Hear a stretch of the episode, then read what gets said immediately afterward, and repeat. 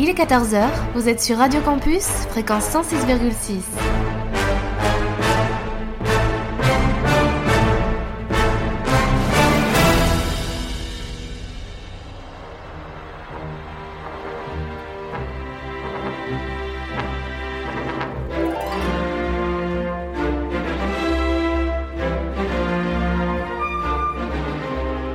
14h-15h sur Radio Campus,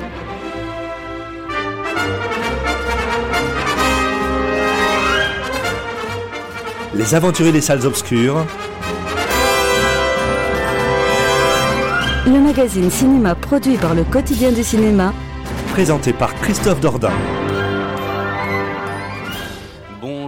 Toutes et à tous, merci de nous faire le grand plaisir, de nous faire l'amitié, comme je le dis à chaque fois, de nous retrouver en ce samedi après-midi en direct pour une nouvelle édition de votre magazine consacré à l'actualité du cinéma, Les Aventures Salles Obscures, un programme produit par le site internet lequotidienducinéma.com, Christophe Dandan micro, et nous sommes ensemble jusqu'à 15h.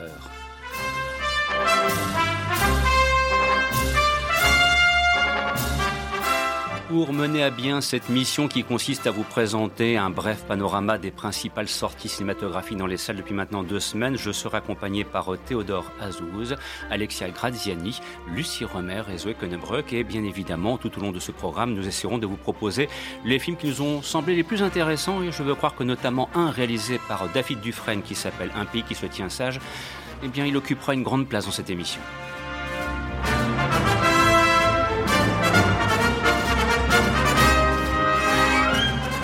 Rappelons que le programme que vous entendez est multi-rediffusé. Certes, il y a le direct le samedi après-midi sur Radio Campus Lille, mais vous pouvez également entendre cette émission dans son intégralité chaque mercredi de 14h à 15h chez nos amis de Pastel FM. Vous pourrez également l'écouter en rediffusion, toujours en intégralité sur Radio WRS qui émet dans la Sarthe et qui est une web radio. Et enfin, les différents modules qui seront réalisés ensuite par notre équipe seront proposés par cinémaradio.net.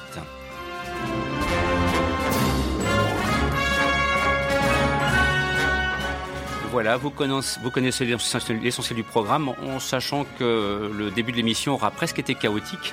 Un grand merci aux transports lillois pour leur participation et le fait que notre équipe soit empreinte d'une très grande sérénité euh, à quelques instants, à quelques encablures d'aborder cette nouvelle édition.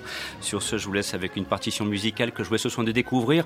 Petite indication, c'était maintenant il y a 35 ans que le film était sorti sur les écrans. À tout de suite.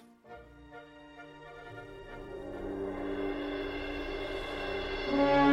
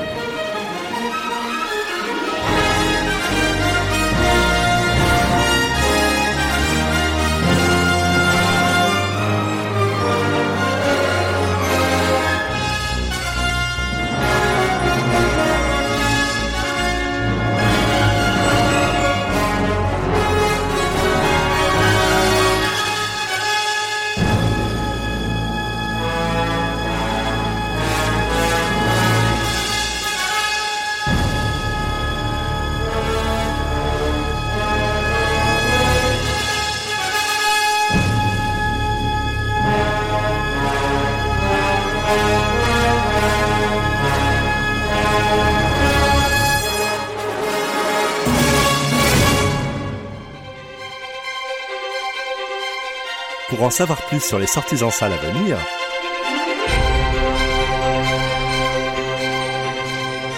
rendez-vous sur le site du quotidien du cinéma www.lequotidienducinéma.com.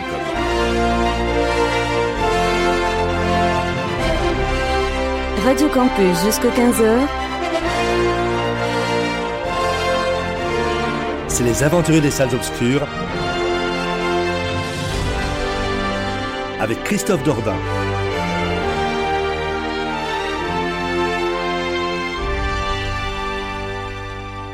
Quelques instants, en début de programme, vous avez peut-être, voire vraisemblablement, reconnu la partition musicale composée par Alan Silvestri pour le film de Robert Zemeckis, Retour vers le futur, qui était sorti maintenant il y a 35 ans sur les écrans.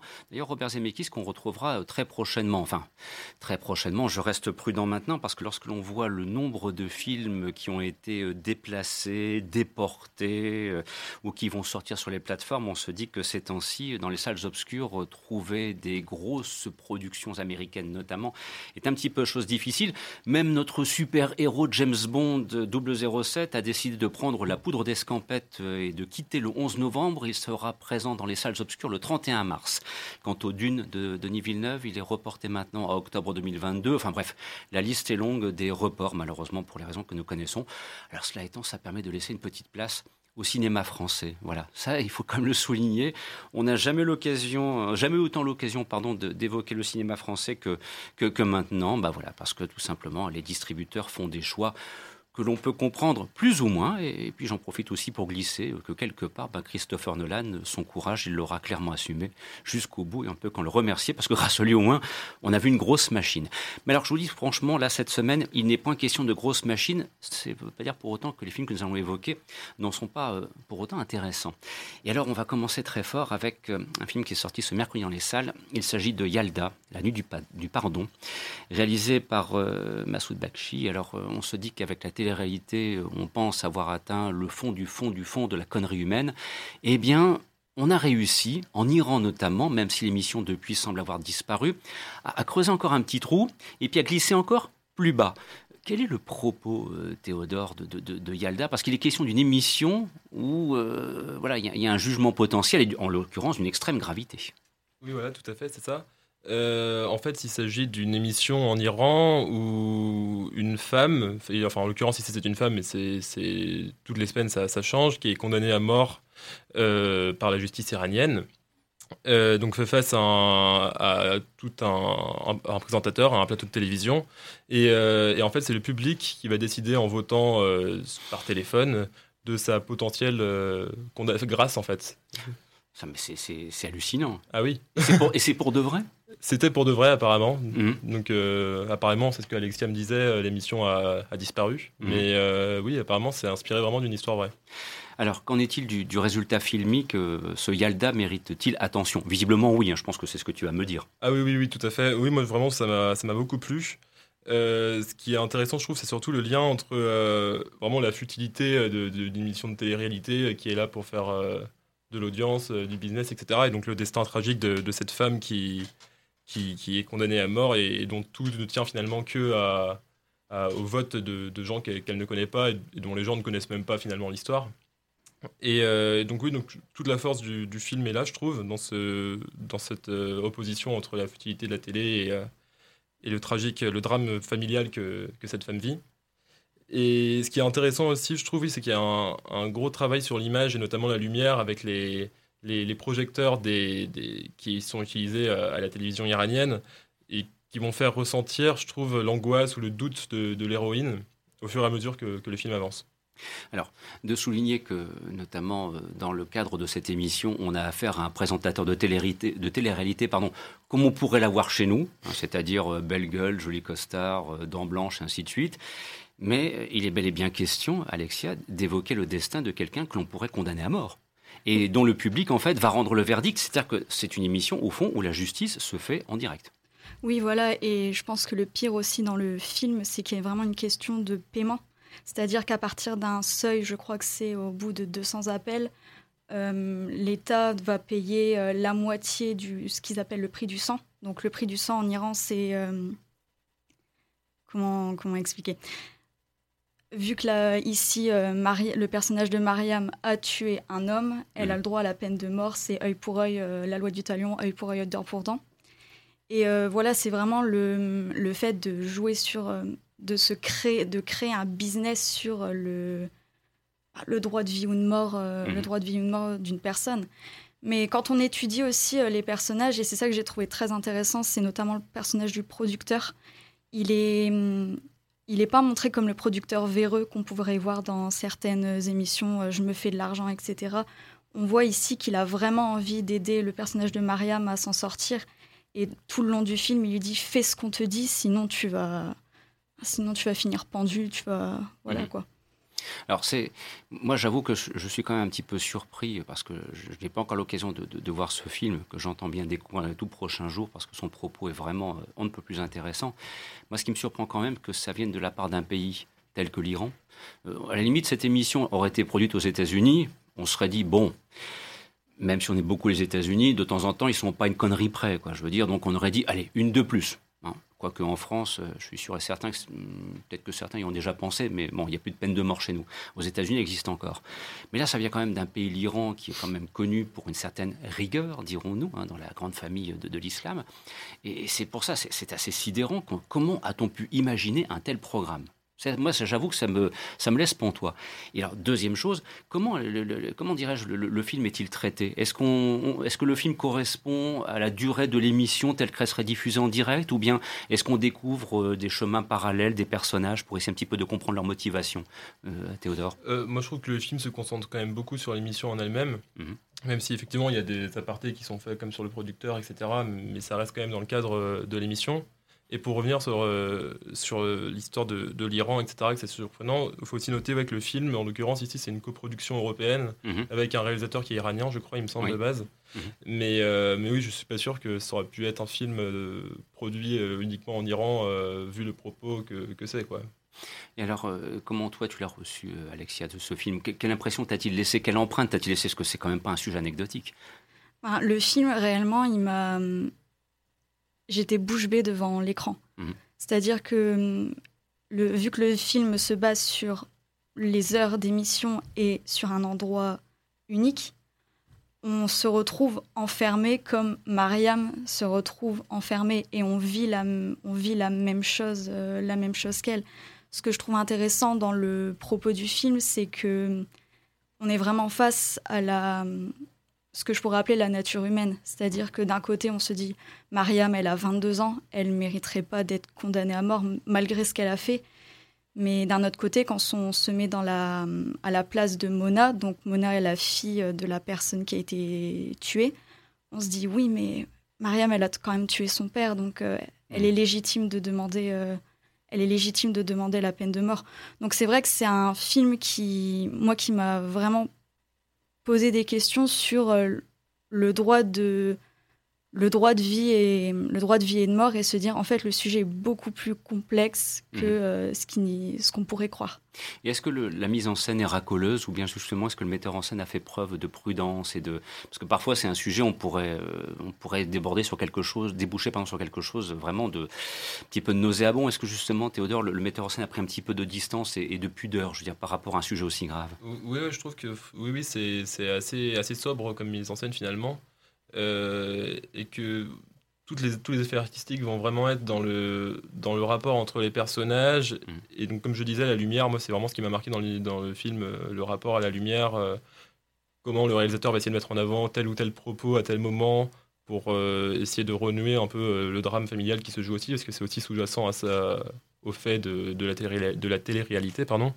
Ce drame familial, je trouve que c'est aussi la deuxième un peu intrigue sous-jacente au film. alors est-ce que c'est un, un film que vous recommanderiez? Parce que actuellement on cherche les bons films avant les salles obscures qui d'ailleurs se portent pas si mal que cela si on regarde les chiffres de fréquentation hein. il y a des il y a quelques bonnes surprises quand on voit les scores de Antoinette dans les Cévennes par exemple on se dit que le, le public a envie de, de- de voir de bons films alors là pour le coup c'est très sérieux Alexia est-ce que franchement tu le recommandes? Ah bah totalement. Mhm.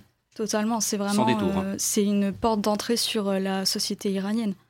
Et ça, ça donne euh, un point d'appui pour ensuite s'intéresser à tout ce qui peut se passer en Iran. Donc moi, je le recommanderais à 100%. Sentiment partagé Totalement d'accord. Bien, vous l'aurez compris, vous avez là donc une première recommandation de la part des Aventureux Salles Obscures. Sur ce, alors ça, dans l'émission, on le fait très calmement. On va faire une transition sans aucune transition aucune, puisqu'on va quitter un registre très sérieux avec Yalda pour glisser du côté de la comédie avec Mon cousin, que, que Zoé a eu l'occasion de voir. Alors, c'est réalisé par Yann Kounen. Bon, c'est vrai que Yann Kounen, pour moi, c'est un cinéaste, on est habitué à autre chose avec lui. Bon, on se dit que le temps de Doberman est un petit peu loin. Il a associé, donc, en l'occurrence, Vincent Lindon et François Damiens. Il y a également Pascal Arbillot. Donc euh, Vincent Lindon va se retrouver. le, le, scénario, enfin, il tient en une ligne. Vincent Lindon va se retrouver avec un cousin joué par François Damiens, dont le moins qu'on puisse dire, Zoé, c'est que, enfin, encombrant, c'est un euphémisme, quoi. C'est un emmerdeur fini. C'est une catastrophe que d'avoir un tel cousin. Alors, comment as-tu reçu ce, ce, cousin en famille? Euh, Non, j'ai été le voir euh, dans le cadre d'une avant-première. Mmh. Euh, et effectivement, j'étais un peu surprise parce que, comme beaucoup, je m'étais habituée aux 99 francs ou au Doberman de Yann Kounen. Euh, qui sont beaucoup plus sérieux, même s'il y a des petits ressorts comiques dans 99 francs. Là, on est quand même sur une vraie comédie. Et euh, ce qui m'a beaucoup surpris, en fait, c'est Vincent Lindon qui a réussi à me faire rire à pas mal de moments, alors qu'effectivement, on avait plutôt l'habitude de le voir dans des films comme La loi du marché, euh, vraiment des drames ou, des, ou des films très très sérieux euh, dans le paysage français. Et donc, c'était une comédie qui est agréable à voir. Enfin, on, rit beaucoup et euh, l'absurdité de François Damiens fait vraiment, oui, parfois elle est vraiment hilar, cette, euh, cette absurdité. Je pense notamment à, à la scène dans l'avion ou toutes les scènes de François Damiens où il, y a des, où il fait des véritables prémonitions totalement absurdes qui finissent par se réaliser. Euh, et ce que je pourrais dire aussi, c'est que c'est pas seulement une comédie, il y a quand même à la fin un, petit message et, on ressort du film euh, pas seulement en ayant ri, mais aussi en ayant été un peu ému et une petite larme parfois euh, pour certains sur euh, la beauté d'une amitié et l'importance de, de, ressouder les liens. Alors, de préciser que dans ce film, donc Mon cousin, réalisé par Yann Kounen avec Vincent Lindon et François Damiens, bon, Vincent Lindon en fait est un, un PDG, hein, voilà, c'est quelqu'un qui dirige une très grande entreprise qui s'avère être en plus de ça, c'est un groupe familial, donc euh, le cousin, il y a forcément quelque intérêt financier, même si euh, ne s'intéresse pas lui à proprement parler à, cette affaire. Et donc euh, Pierre, le personnage joué par Vincent Lindon, est sur le point de signer ce qui est pour lui le contrat du siècle, l'affaire du siècle. Et à ce moment-là, débarque ce cousin qui va venir tout chambouler. C'est vraiment bien comme ça que c'est mis en avant entre guillemets dans le film. Oui, exactement. C'est vraiment ça. On, on, voit, on nous présente Pierre euh, comme euh, le super chef d'entreprise dans son dans son hôtel particulier parisien euh, mmh. avec sa femme. Enfin, vraiment le chef d'entreprise un peu cliché comme on peut en avoir à l'idée.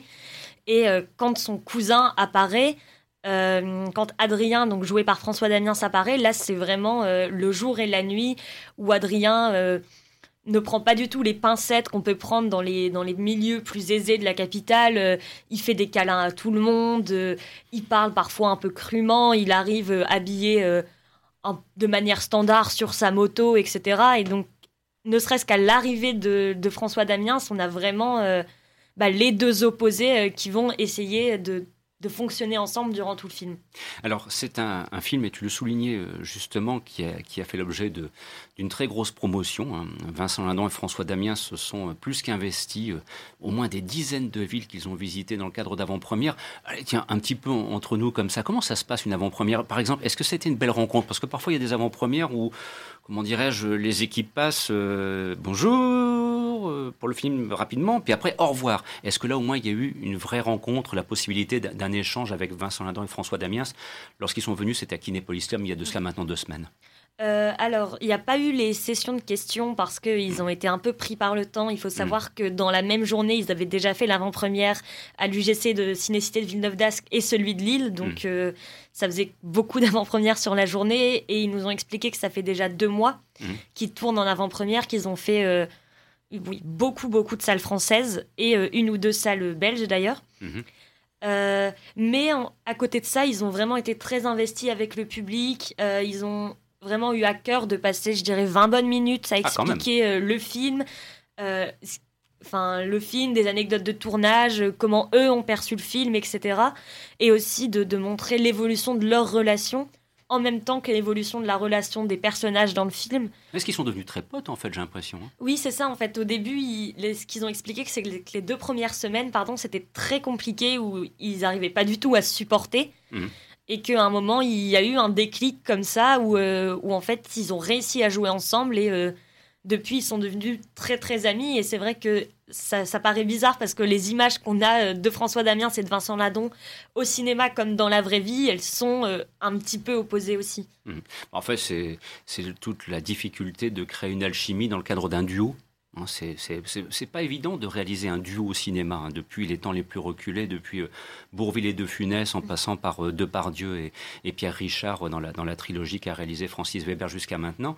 Mais euh, c'est vrai que là, dans les dernières interventions, notamment par exemple au hasard de, la promotion qu'ils ont réalisée sur France 2, par exemple au journal télévisé un dimanche soir, on sent effectivement qu'il y a cette alchimie qui s'est créée progressivement. Et, et je veux croire donc que sur l'écran, cette alchimie, on la ressent aussi. Oui, on, la ressent évidemment et en même temps cette alchimie elle permet aussi de créer un jeu plus intense notamment dans, les, dans les moments compliqués où euh, où euh, il y a tous les passages où François Damien s'est qualifié, enfin le personnage d'Adrien est qualifié de fou, etc. En fait, l'alchimie qu'ils ont créée en tant qu'amis permet aussi de, de, faire ressentir les moments tragiques encore plus forts. Et ça permet au film d'être pas juste une simple comédie, mais d'avoir aussi des vrais ressorts dramatiques et de toute façon, Yann Kounen est, rompu à l'exercice du drame. Donc euh, les vrais ressorts dramatiques sont aussi bien et agréable à voir et on les ressent vraiment. Une ultime question, peut-être si je peux me permettre, sur la, mise en scène. Parce que c'est quand même Yann Kounen qui est derrière la caméra, c'est pas un petit faiseur, je veux dire, c'est pas un... Parce qu'il y a parfois des metteurs en scène qui sont appelés pour une comédie, bon, en gros, ils posent la caméra et puis ils laissent les comédiens faire ce qu'ils ont à faire. C'est de, la, mise en scène, non, c'est plutôt de l'illustration. Est-ce que là, Yann Kounen arrive à apporter un petit peu sa patte? Est-ce qu'il y a des petits trucs, on se dit, ah, là, il y a du cinéma dans la comédie, c'est important? Bah oui, déjà, euh, dès les premières scènes, on retrouve des nombreux euh, plans séquences. Et donc, ça donne. donc. Oui, il y a notamment la première scène où, euh, où ils sont censés signer le contrat. il y a un long plan séquence qui montre le, le voyage de Pierre de chez lui jusqu'à à l'office notarial, si je me trompe pas. et après, oui, notamment certains passages des rêves qui, honnêtement, m'ont parfois paru assez bizarres parce qu'ils sont mmh. vraiment totalement en dehors du récit. Mais sur ces passages-là de rêve, euh, Yann Kounen euh, expérimente vraiment et on retrouve son style, euh, son style parfois très figuratif. Mhm. après, si je peux émettre un petit bémol, bien sûr, c'est notamment sur les, la scène dans l'avion. Enfin, quand on voit les images à l'extérieur de l'avion, les images de synthèse, où bah, elles font vraiment tâche et ça montre malheureusement, ça montre vraiment que la France est et à la traîne euh, concernant le, les, les, effets spéciaux. Et euh, comme je l'avais notamment précisé dans un article, ça fait d'autant plus euh, tâche que euh, trois semaines avant, euh, Christophe Christopher Nolan préférait faire cracher un véritable avion dans un hangar plutôt que de le faire en image de synthèse pour le réalisme. Oui, mais là, là tu évoques le problème du budget. Je pense que celui de Tenet et puis celui de, de mon cousin, bon voilà, malheureusement, ce sont des budgets mm. qui ne sont pas incomparables. Mais peut-être parfois faut-il choisir de ne pas réaliser la scène du tout plutôt que d'introduire ce qui peut sembler un petit peu incongru, un petit peu dommage dans un ensemble quand même qui demeure de bonne facture. Je pense que je te rejoins pour euh, oui, ça. par rapport à ça. Globalement, la mise en scène est excellente. C'est juste les petits passages en images de synthèse où euh, bah, on tique. D'ailleurs, euh, le, comment dire, la déception est d'autant plus grande que tout le reste du film est vraiment extrêmement bien réalisé. il y a vraiment de l'idée dans la mise en scène. Bon. En tout cas, vous l'aurez compris, si ce soir vous souhaitez passer un bon moment, parce que c'est quand même ça avant tout le cinéma, hein, si vous souhaitez passer un bon moment, vous marrez, avec un film qui soit globalement de, bonne facture, avec une solide réalisation, à une petite exception près, eh bien, allez retrouver euh, Vincent Lindon et puis euh, son terrible cousin François Damiens, et, on vous promet quand même une franche partie de plaisir. Sur ce, je vous propose d'écouter un extrait de la bande originale du film À la poursuite d'Octobre Rouge, réalisé par John McTiernan, film qui était sorti il y a 30 ans sur les écrans, musique composée par Basile Polidoris, c'est le thème principal que vous allez entendre, et puis ça permettra donc à une ultime, un ultime chroniqueur en la personne d'Amir Sanoun de venir nous rejoindre pour euh, compléter donc l'équipe. Et dans la deuxième partie, nous évoquerons Les héros ne meurent jamais. On s'intéressera à un pays qui se tient sage. Si on a le temps aussi, peut-être, nous évoquerons également, peut-être, je dis bien parents d'élèves, et ainsi de suite. Bref, on vous laisse le soin de découvrir tout cela et de vous souhaiter de passer un bon après-midi avec nous. Nous sommes ensemble jusqu'à 15h. À tout de suite. 14h, 15h sur Radio Campus.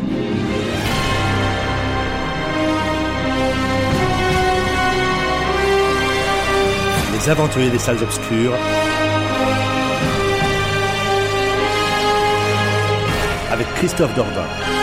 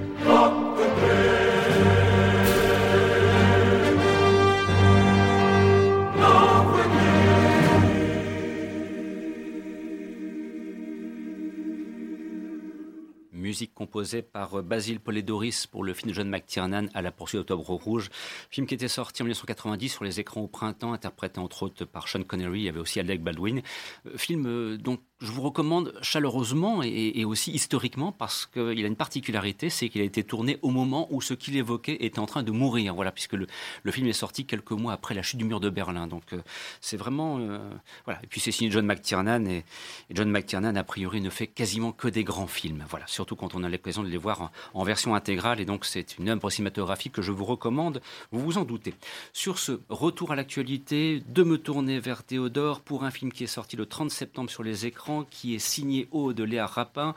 On y retrouve Adèle Hanel, on y retrouve aussi euh, Jonathan, Cousigné. Pardon. Ça s'appelle Les héros ne meurent jamais un petit regard sera nécessaire donc sur ce film où effectivement, alors c'est plutôt dans le registre du, dramatique quand même quelque part qu'on se situe, enfin pas, loin, la, porte à côté.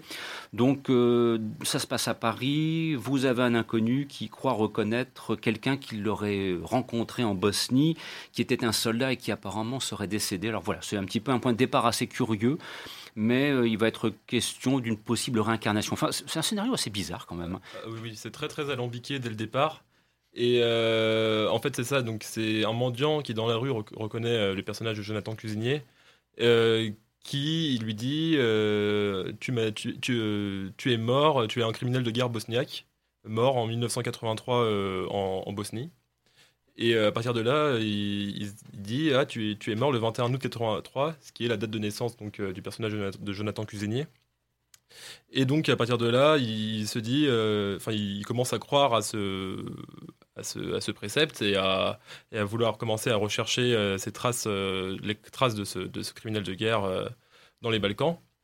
Et donc il va être accompagné de son ami Adèle Haenel, enfin, qui est le personnage qui est joué par Adèle Haenel, qui est une journaliste qui connaît bien la région parce qu'elle a tourné des films là-bas.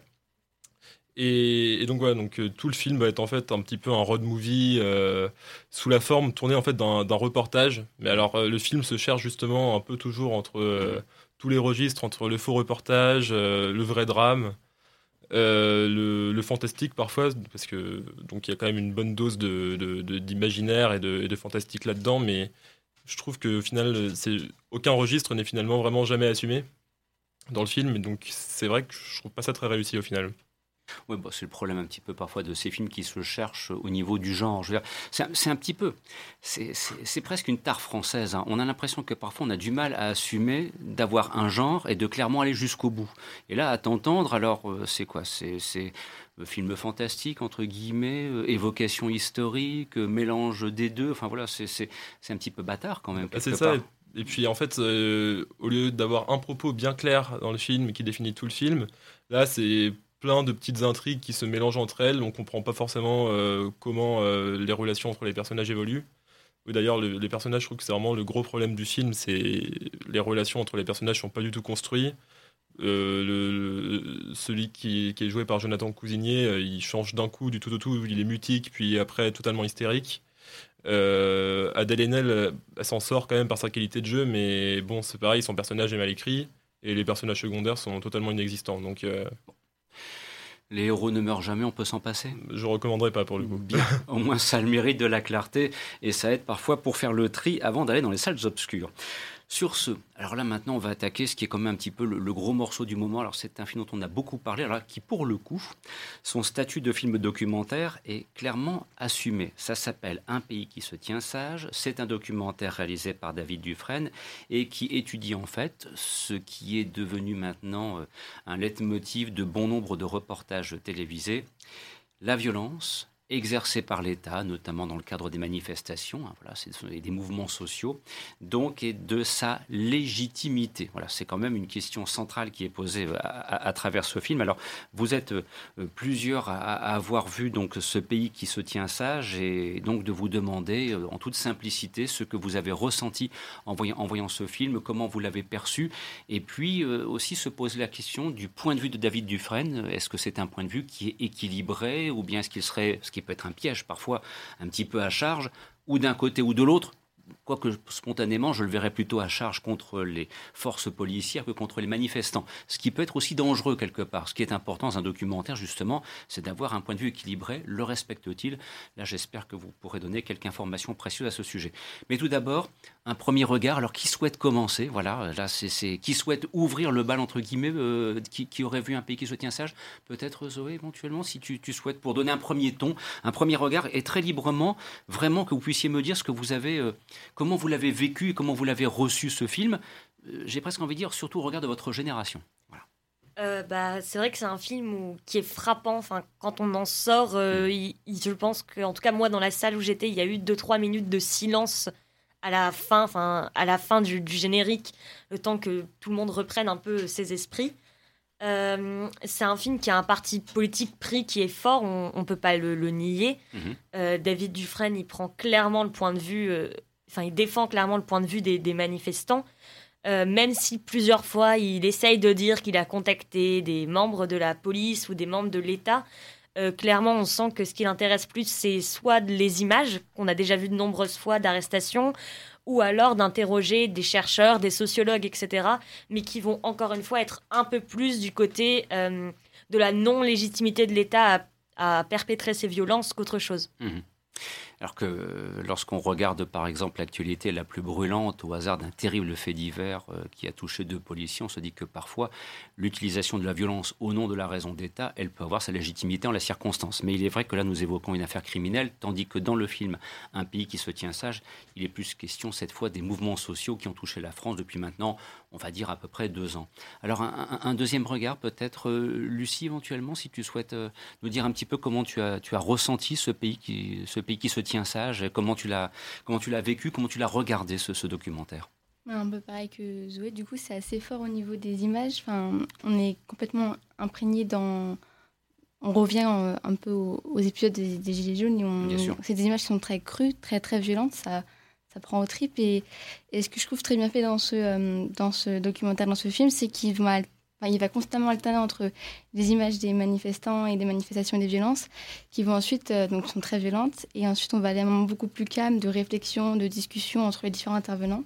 Mm. Et du coup, c'est un peu ce passage du coup de la violence au calme, à la paix. Enfin, ça montre un petit peu finalement deux, euh, deux facettes en quelque sorte. Deux facettes un petit peu de la même pièce.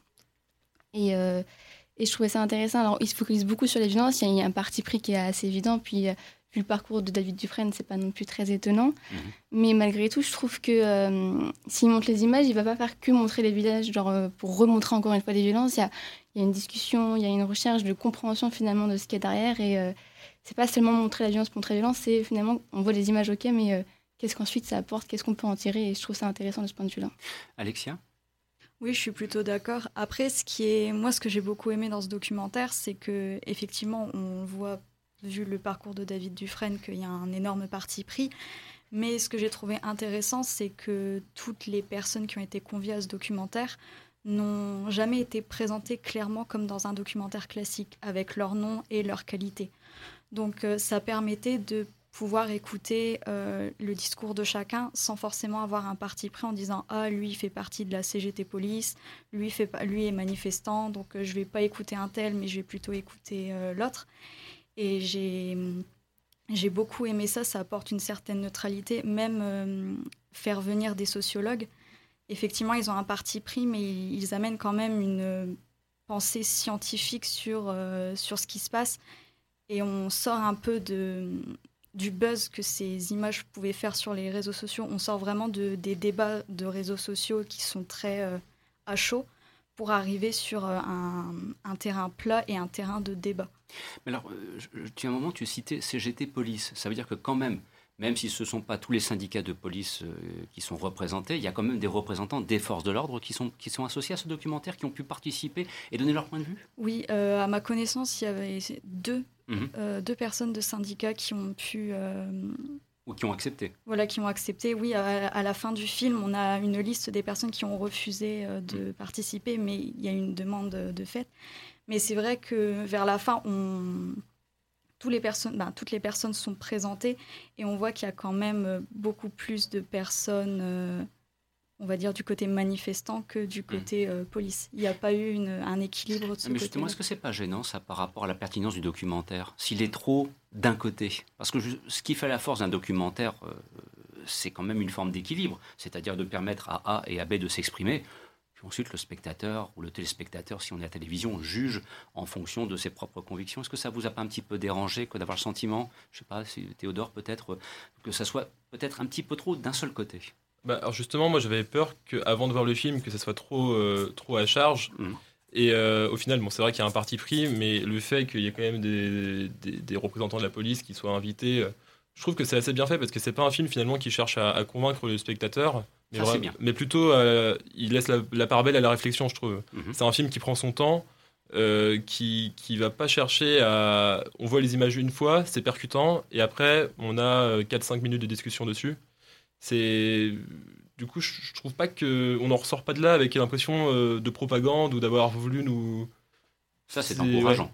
Oui, oui, vraiment. Ça, a été ressenti par tout le monde. Lucie aussi, tu, tu, tu, partages ce point de vue de se dire tout compte fait, c'était plus équilibré que tu n'aurais pu le croire au premier abord. Oui, j'avais un peu cette peur aussi euh, que ce soit vraiment. Euh, on va montrer les méchants policiers face aux gentils manifestants et finalement pas tant que ça. Euh, et euh, oui, enfin, le côté réflexion, il n'y a, pas, a pas de son derrière les images. Y a, la mise en scène, elle est très simple finalement. Et c'est, enfin, il n'y a pas de, on va rendre les choses plus dramatiques avec euh, zoomer sur des choses ou rajouter de la musique en plus. C'est très sobre et c'est, vraiment porté pour la réflexion et la discussion et à l'écoute des soi. Donc ça, c'est important qu'il y, ait de la sobriété. Alors, avec le recul maintenant, est-ce que vous-même, euh, comment dirais-je, est-ce que vous avez, dans votre propre point de vue, évolué par rapport à cette question centrale de, ben, on sait que lorsqu'il y a des manifestations, il peut y avoir effectivement l'usage de la violence par les forces de l'ordre. Quel regard maintenant vous, pouvez jeter euh, sur cette question centrale, au regard, avec l'appui de ce documentaire d'ailleurs, ceci dit en passant, Zoé peut-être? Bah Moi, c'est vrai que ça m'a fait Enfin, je veux dire, mon avis était déjà pas mal fait et aujourd'hui, il n'a pas non plus énormément évolué. Mhm. Mais euh, ce que je dois reconnaître, c'est que au film, euh, c'est que David Dufresne a eu à cœur de pas montrer seulement euh, les 10 secondes que tout le monde a vues de certaines scènes. Et eh oui. Et il a vraiment voulu ne pas montrer seulement les 10 secondes fatidiques, mais si la vraie vidéo fait une minute, et eh ben il montre la minute de vidéo. Et ça permet parfois aussi de de montrer le contexte de la violence policière mmh.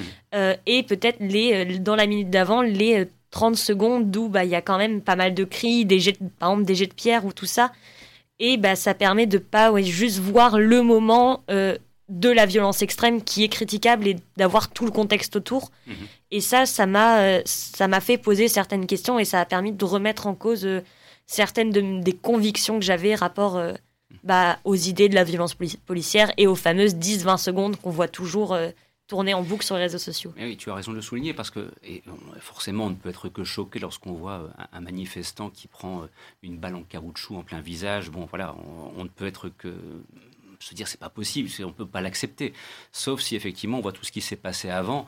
Et malheureusement, la dégradation de la situation, l'accumulation toute une série de tensions, enfin, à partir du moment où on remet ces images dans le contexte, et comme tu le soulignais, qu'on ne se focalise pas uniquement sur les 10 secondes dont s'abreuvent les chaînes de télévision avec un bonheur extraordinaire pour faire de l'audience. Et dans ce cas-là, est-ce que c'est de l'information ou de la désinformation? Bah, Je laisse le soin qui nous écoute de, se faire, euh, de faire son propre point de vue là-dessus. Mais voilà, c'est intéressant d'avoir quand même... J'ai le sentiment à vous entendre que c'est un documentaire qui est beaucoup plus équilibré que moi personnellement j'aurais pu le croire. Voilà, je, Alexia, je, si éventuellement, ou Théodore, si, si, est-ce que vraiment cette notion d'équilibre euh, à laquelle moi je suis très sensible, elle est au rendez-vous? Euh, oui, plutôt. Il y a notamment euh, un moment où on retrouve euh, un, syndicaliste de la police et un journaliste mhm. qui, qui vont se confronter. Bon, c'est pas non plus confrontation très calme, il y a des moments un peu houleux, mais on voit que chacun essaye d'avoir d'avoir ses propres d'avoir ses propres réponses notamment avec l'affaire de Mantes-la-Jolie et euh, ces hmm. lycéens qui se sont retrouvés trois heures euh, à genoux. Et euh, ben, le journaliste se demandait, mais c'est grave ce qui se passe. Et le journaliste et le pardon et le syndicaliste disaient oui, mais il y a eu des choses avant, etc., hmm. etc. Donc il y a vraiment il y a vraiment une confrontation et un parti pris qui qui essaye d'être quand même. On voit que David Dufresne essaye quand même d'être un peu neutre et de laisser tout le monde avoir une part de parole. Mmh. Bah, c'est important que de laisser un temps d'expression. C'est le propre aussi d'un documentaire, effectivement, si on veut qu'il soit pertinent. Et puis après, comme toujours, bien sûr, tout à chacun se fera sa, sa propre opinion. Donc, est-ce qu'on est bien d'accord pour le recommander, celui-là hein? Parce ah que là, franchement, une fois de plus, hein, je, crois que là, il y, a, un consensus qui se dégage, et tant mieux. Alors, nous avons encore allé un, petit quart d'heure, ce qui fait que peut-être, meilleur, on pourra faire un petit passage du côté de Netflix, je dis ça comme ça en passant, parce qu'il y a une héroïne dont on voulait éventuellement vous parler si on avait eu le temps, et je pense que le temps, on pourra le prendre en fin de parcours. Toutefois, en attendant, et, merci de nous avoir euh, rejoints, parce qu'aujourd'hui, je le rappelle pour la deuxième fois, avec euh, le soutien euh, des transports de la métropole lilloise, l'ensemble des chroniqueuses et chroniqueurs sont arrivés dans un climat de sérénité. D'ailleurs, vous avez pu le remarquer, aucune émotion particulière à l'antenne, alors que l'arrivée ressemblait quasiment ben, une course, voilà. Donc euh, ça a été à l'arrache et donc tu nous as rejoint Amir et tu souhaitais absolument évoquer une réalisation d'Aurel. Alors j'en profite pour vous recommander l'interview qu'il nous a accordée que vous pouvez lire dans les colonnes du quotidien du cinéma. C'est un film d'animation qui s'appelle Joseph, alors qui pour le coup a un arrière-plan historique qui est euh, peut-être une chose que l'on peut découvrir quand on ne connaît pas cette histoire. Nous sommes en, février 1939 et donc vous avez toute une série de, républicains qui ont fui l'Espagne où malheureusement eh bien, le général Franco et l'armée ont gagné cette guerre civile au terme de trois années de conflit. Ils débarquent en France, la France terre d'accueil, la France terre d'asile en fait, la France, euh, camp de concentration, euh, acte 1 en quelque sorte. Et ça, je ne sais pas si éventuellement tu le savais, peut-être l'as-tu découvert ou le savais-tu avant, mais je crois que pour qui va aller voir Joseph, c'est une sacrée mauvaise surprise. Et donc aussi, est-ce que c'est un bon film d'animation? Euh, Je vais d'abord commencer sur le contexte historique. Bien sûr. Parce que je pense que c'est l'objectif numéro un du film, mmh. c'est d'essayer de faire découvrir à la fois un artiste et une partie de l'histoire de France. Mmh que la population ne connaît euh, pas forcément. C'est une évidence. Euh, dans l'histoire, euh, c'est quelque chose que j'ai étudié l'an dernier en cours d'espagnol. Mhm. Et dans l'histoire d'espagnol, ces histoires de camps de concentration et de prisonniers, avec toute la violence que ça engendrait, mhm. ça a créé des mémoires très sensibles.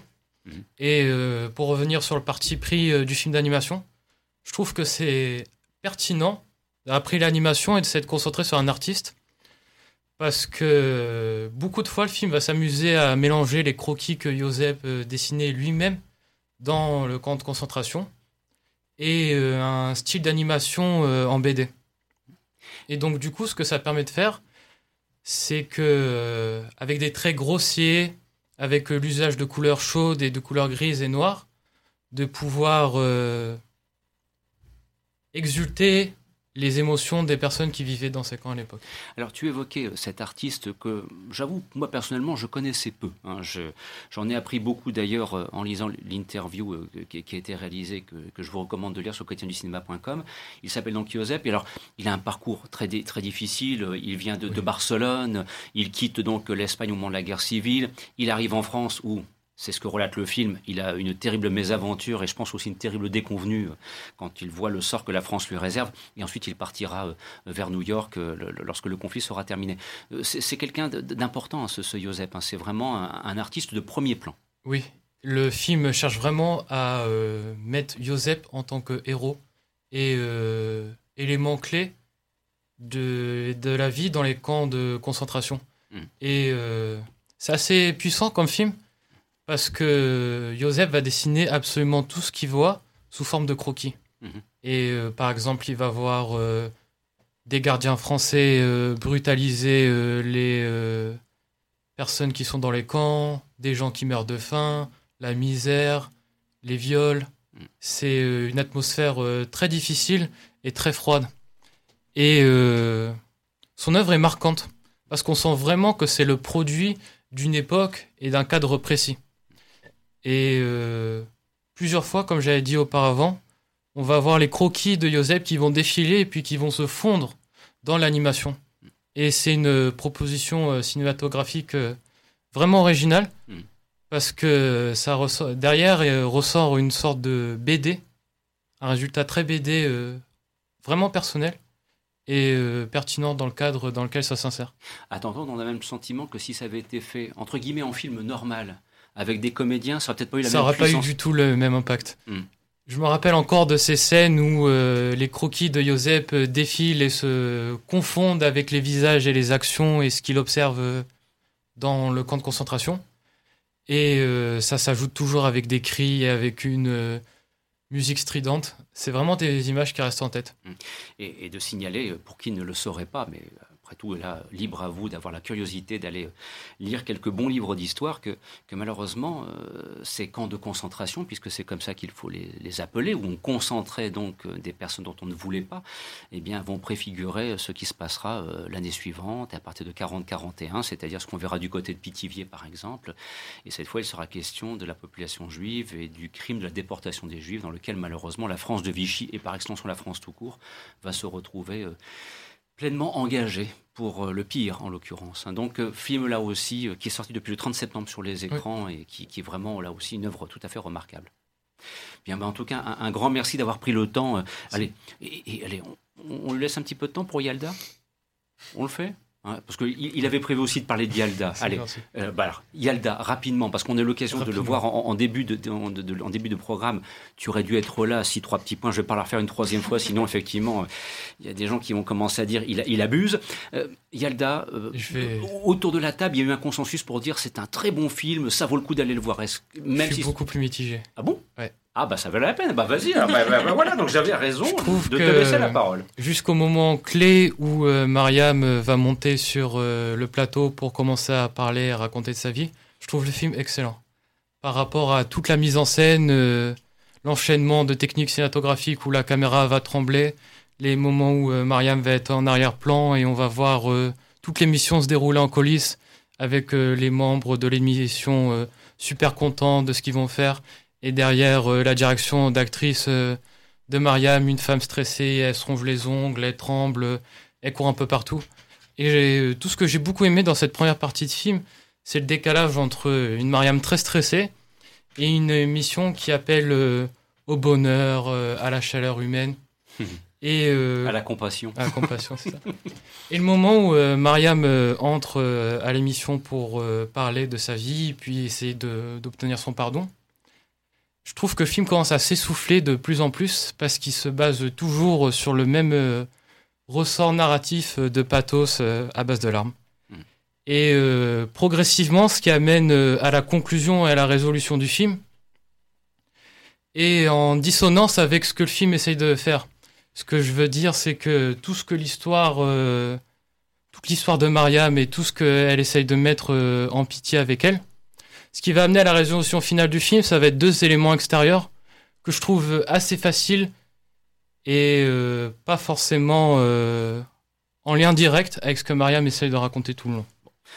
donc euh, une petite voix discordante, chers amis, à propos de Yalda. Mais enfin, quand même, est-ce que c'était toujours une petite, question un petit peu récurrente.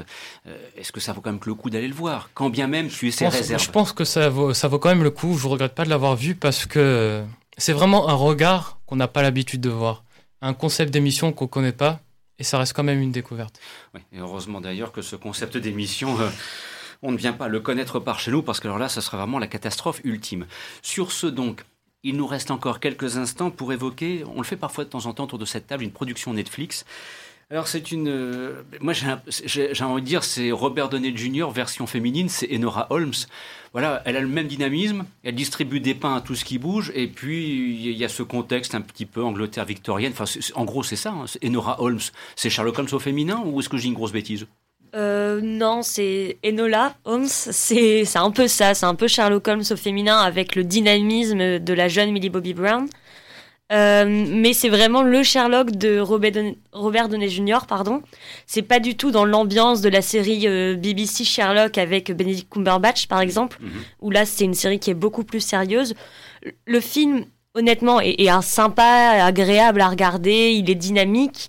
Mais après, c'est clairement pas le film de l'année. Euh, ah, quand même, parce que j'ai lu des critiques assassines. Bah non, on, on boude pas son plaisir. Faut juste, en le voyant, faut pas ignorer que c'est un film qui s'adresse plutôt aux, fans de Millie Bobby Brown et de Stranger Things qui sont mhm. qui sont plus jeunes, etc. C'est oui, ce serait plus un, teen movie qui se base euh, sur Sherlock Holmes. C'est important de le souligner. Oui, voilà, et c'est vrai que euh, le film est sympa, même si personnellement j'ai pas trop aimé le côté vraiment unidimensionnel du personnage de Mycroft Holmes, qui a tendance à toutes les, dans toutes les autres occurrences à être très, euh, comment dire, à être très, à être vraiment, excusez-moi, pardon, je m'embrouille un peu, mais il, est beaucoup plus, euh, ah, je vais pas y arriver. Il, il, est pluridimensionnel dans toutes les autres adaptations, ce qui n'est pas le cas euh, dans ce film. Donc, si vous voulez passer le temps, allez-y, mais vous ne louperez rien en ne le regardant pas. Mais quand même, c'est allez, petite distraction d'un soir, quoi. Oui, c'est ça. Si on veut pas se prendre la tête, c'est sympa. Parce que sur Netflix, pour trouver des choses intéressantes, vous voyez ce que je veux dire, il euh, faut parfois creuser un petit peu. Hein. donc voilà, donc allez, on, va dire une petite mention euh, moyenne plus pour euh, Enora Holmes. Si vous souhaitez simplement vous amuser, mais n'allez pas chercher beaucoup plus loin. Et dans les salles obscures, vous l'aurez compris, ben, Yalda, je pense bien vous résumer pour l'originalité du concept de l'émission. bien sûr, ceci dit avec beaucoup de pincettes et aussi, bien sûr, pour son traitement, même s'il y a quelques réserves. Si vous voulez vous amuser un grand coup, mon cousin Vincent Ladan, François Damiens. Et puis, si vous voulez vraiment réfléchir, un pays qui se tient sage. Et on y ajoutera aussi Joseph. Voilà. Est-ce que j'ai bien résumé pour cette émission? Merci, j'ai votre assentiment. Et c'est ainsi que nous concluons cette édition des Aventures Salles Obscures.